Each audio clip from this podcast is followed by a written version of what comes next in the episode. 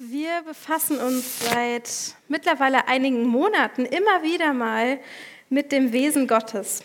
Wir wollen Gott kennenlernen, diesen Gott kennenlernen, unseren Gott kennenlernen. Und wir haben aber schon festgestellt, dass es gar nicht so einfach ist, einen unbegrenzten Gott mit einem sehr begrenzten menschlichen Wortschatz zu beschreiben. Also können wir dankbar sein, dass wir die Bibel haben, die uns ein bisschen hilft, Worte zu finden für diesen unfassbar großen Gott. Wenn wir in die Bibel gucken, dann finden die biblischen Autoren, wenn sie über das Geheimnis Gottes sprechen und nachdenken, ähm, immer wieder die gleiche Formulierung. Gott barmherzig und gnädig, langmütig und reich an Güte und Treue. Das ist die Formulierung, die immer wieder wie zum Beispiel hier in dieser Grafik ähm, in unterschiedlichen Bibelbüchern in der gesamten Botschaft auftaucht. Sie ist also sehr zentral, wenn wir sehen, dass unterschiedliche Autoren sie auch immer wieder gebrauchen. Und wir haben uns ähm, mittlerweile schon einige dieser Begriffe und Eigenschaften, Charaktereigenschaften Gottes angeguckt. Und heute wollen wir in diesen Begriff der Güte, reich an Güte, ein bisschen tiefer eintauchen. Das Wort, was hier im Hebräischen gebraucht wird, ist Reset. Das drückt, ja, ist schwer ein bisschen zu übersetzen ins Deutsche oder in andere Sprachen, weil es drei Konzepte in einem Wort verbindet. Das Konzept der Liebe, der Großzügigkeit und der beständigen Hingabe. All das steckt in diesem hebräischen ein Wort. Reset beschreibt loyales Verhalten, also jemand, der sein Versprechen hält. Und das ist motiviert durch tiefe persönliche Fürsorge und Hingabe. Wie zum Beispiel in der Geschichte von Ruth. Ruth war Fremde in einem Land, also sie war quasi Ausländerin, weil sie einen israelitischen Mann geheiratet hat. Leider stirbt aber ihr Mann ebenso dessen Bruder und Vater. Ruth bleibt also allein zurück, verwitwet mit ihrer Schwiegermutter Naomi. Naomi kann ihr nichts bieten, auch sie ist allein, zurückgeblieben, verwitwet. Keine Kinder mehr, kein Mann mehr. Naomi sagt zu Ruth, geh zurück in dein Land, in dein, zurück in deine Familie, dein Volk, wo du hergekommen bist. Da hast du mehr Perspektive. Aber anstatt das zu tun, verspricht Ruth, bei Naomi zu bleiben, an ihrer Seite zu sein und sich um sie zu kümmern, sie nicht alleine zu lassen. Und als andere sehen, dass Ruth ihr Versprechen hält, nennen sie das einen Akt der Chesed, also einen Akt der Güte. Wichtig an dieser Stelle zu beachten ist, dass Ruths Güte, also Ruths Chesed hier an dieser Stelle nicht an irgendeine Bedingung geknüpft ist oder gar an Noomis Wert, das, was sie irgendwie zurückgeben könnte. Nein, es ist komplett losgelöst. Es ist ein Ausdruck von Ruths Charakter. Sie ist großzügig und sie ist eine liebevolle Person und sie steht zu ihrem Wort. Das ist Reset, also Gut, Güte. Ruths Güte hier an dieser Stelle finde ich unfassbar inspirierend. Aber die beständigste Reset, also die beständigste Güte in der Bibel, zeigt Gott. Zum Beispiel in der Geschichte mit Jakob. Er ist ein betrügerischer Lügner und das macht auch nicht Halt vor seiner Familie. Er haut seine Familie übers Ohr, indem er sich den Segen erschleicht. Und trotz alledem erwählt Gott ihn und er wiederholt ihm gegenüber das Versprechen, das er Jakobs Großvater Abraham gegeben hat, dass er eine, seine große Familie haben wird, durch die Gott seinen Segen für die Nation wiederherstellen wird. Und als Jakob das 20 Jahre später erkennt, wie unwürdig er eigentlich ist für dieses Versprechen und wie unwürdig er ist dieser Güte, die Gott ihm immer wieder schenkt, sagt er, ich habe all die Chesed, also all die Güte nicht verdient, die du mir erwiesen hast. Und dann diese, mit dieser Aussage hat er recht. Er hat es nicht verdient. Aber bei Gottes Güte ging es nie darum, wie Jakob, was Jakob tun musste dafür oder was der Wert von Jakob war. Gott zeigt seine großzügige Treue zu seinem Versprechen, einfach weil er so ist. Wo hast du im letzten Jahr Gottes Güte erlebt, obwohl du sie nicht verdient hattest? Wo haben wir in der letzten Woche, in den letzten Monaten, im letzten Jahr Gottes Güte erfahren am eigenen Leib, obwohl wir sie nicht verdient haben? In welcher Situation müsstest du dich mal wieder daran erinnern, dass Gottes Güte nicht abhängig ist von deinem Wert oder deiner Leistung oder dem, was du Gott zurückgeben könntest? Und wann müsstest du dich mal erinnern, oder wo müsstest du dich mal erinnern, dass du die Güte Gottes brauchst in deinem Leben?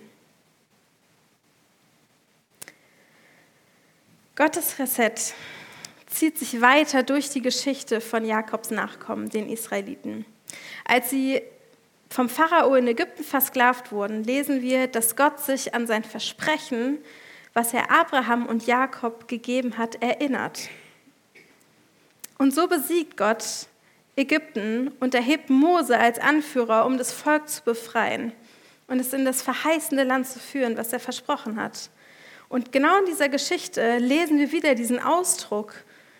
Es wird als Akt der Reset, also ein Akt der Güte bezeichnet, dass Gott sich hier an sein Versprechen erinnert, dass er dieses Volk rettet, dass er sich diesem Volk zuwendet,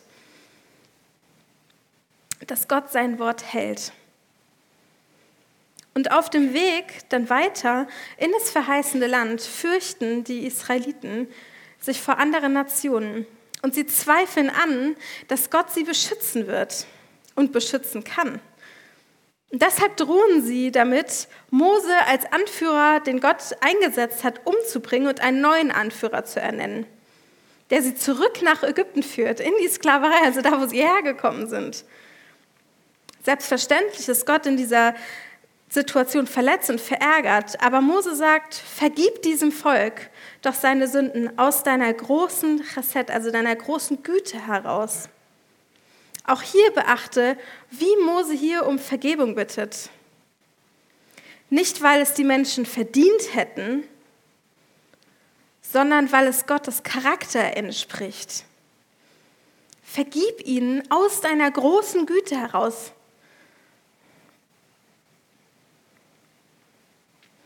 Gott stimmt zu und verpflichtet sich wieder einmal oder verpflichtet sich wieder einmal einem Volk gegenüber, das sich nicht verpflichten will ihm gegenüber.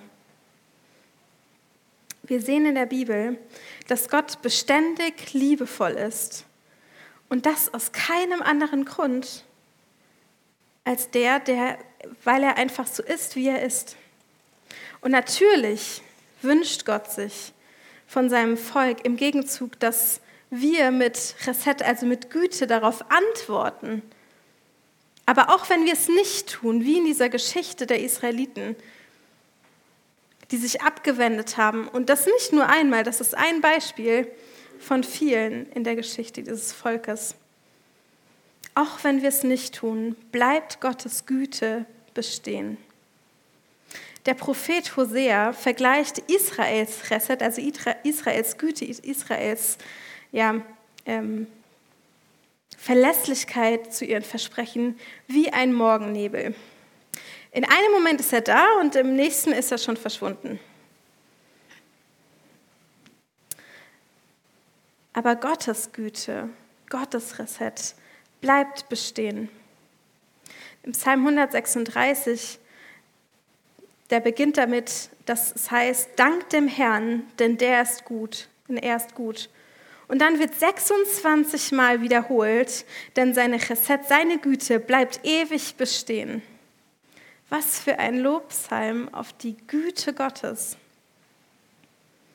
Wofür bist du Gott im letzten Jahr dankbar gewesen? Wo hast du Gottes Güte erlebt? Und diese erlebte Güte bringt dich in den Lobpreis, löst in dir Dankbarkeit aus. Wofür möchtest du Gott loben in deinem Leben? Und so hat Gott nach Jahrhunderten des Verrats durch Israel an ihm und nach einer langen Geschichte der Menschheit, in dem Gewalt und Tod ja vorherrschten, sein Versprechen dennoch auf dramatische und drastische Art und Weise gehalten. Wir haben das an Weihnachten gefeiert, hier steht noch die Krippe, indem er selbst Mensch wurde und sich in der Person Jesu erneut an uns als untreues Volk gebunden hat. Die Menschen, die Jesus kennengelernt haben und ihm nachfolgten, die sagten, dass sie in ihm dem Gott Israels begegneten, der voller Güte und Treue ist. Auch hier taucht wieder dieses Wort aus, diese Formulierung, voller Güte und Treue. Jesus ist die ultimative, loyale und liebende Person, also die ultimative Güte, die ultimative Chesed in Person. In seinem Leben, in seinem Tod und in seiner Auferstehung hat Gott uns eine neue Zukunft für uns und für die gesamte Schöpfung eröffnet. Und er hat das getan, weil er ebenso ist, großzügig, liebevoll und weil er seine Versprechen hält, weil er gütig ist. Und wenn wir diese Reinheit von der Kraft von Gottes großer Güte erfahren am eigenen Leib, weil wir Jesus begegnen, die diese menschgewordene Güte ist, dann bringt uns das dazu, uns neu die Frage zu stellen und uns vorzustellen, warum und wie wir Gott und unseren Mitmenschen mit, auch mit dieser Chesed, mit dieser Güte begegnen können. Und wie wir das weitergeben können und zurückgeben können, dass wir es wir selber erlebt haben. Die unglaublich unbegrenzte und große Güte Gottes, die er uns schenkt, weil er einfach so ist. Also eine letzte Frage, die du mitnehmen kannst in deine nächste Woche, in dein nächstes Jahr. Wie könntest du Gottes Reset, also Gottes Güte, zurückgeben? Und wo kannst du anderen ganz aktiv in deinem Alltag Güte erweisen? Gottes Liebe, Gottes Großzügigkeit und beständige Hingabe in Personen. Das ist die Bedeutung davon, dass Gott reich an Güte ist. Und ich glaube, es ist eine Eigenschaft, die ähm, uns in die Anbetung führen kann. Immer wieder neu, wenn wir uns daran erinnern, dass Gott Versprechen hält. Dass Gott seine Versprechen gehalten hat und auch noch hält. Auch uns ganz persönlich gegenüber.